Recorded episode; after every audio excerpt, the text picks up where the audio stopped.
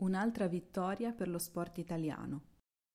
Per la decima volta i piloti italiani che fanno parte della squadra azzurra di deltaplano hanno vinto il titolo di campioni del mondo.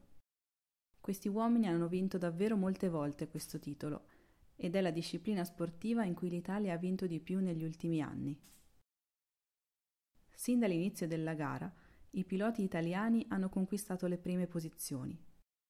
Dato che è uno sport che si pratica in aria, Due giornate sono state interrotte per condizioni meteo avverse, ma una volta ripresa la competizione, la vittoria degli italiani è apparsa sempre più inevitabile. Subito dopo l'Italia si sono classificate le squadre di Brasile, Austria, Germania e Giappone.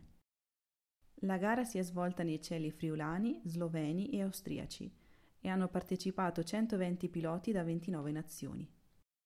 Il percorso più breve era di 75 km mentre il più lungo di 200 km.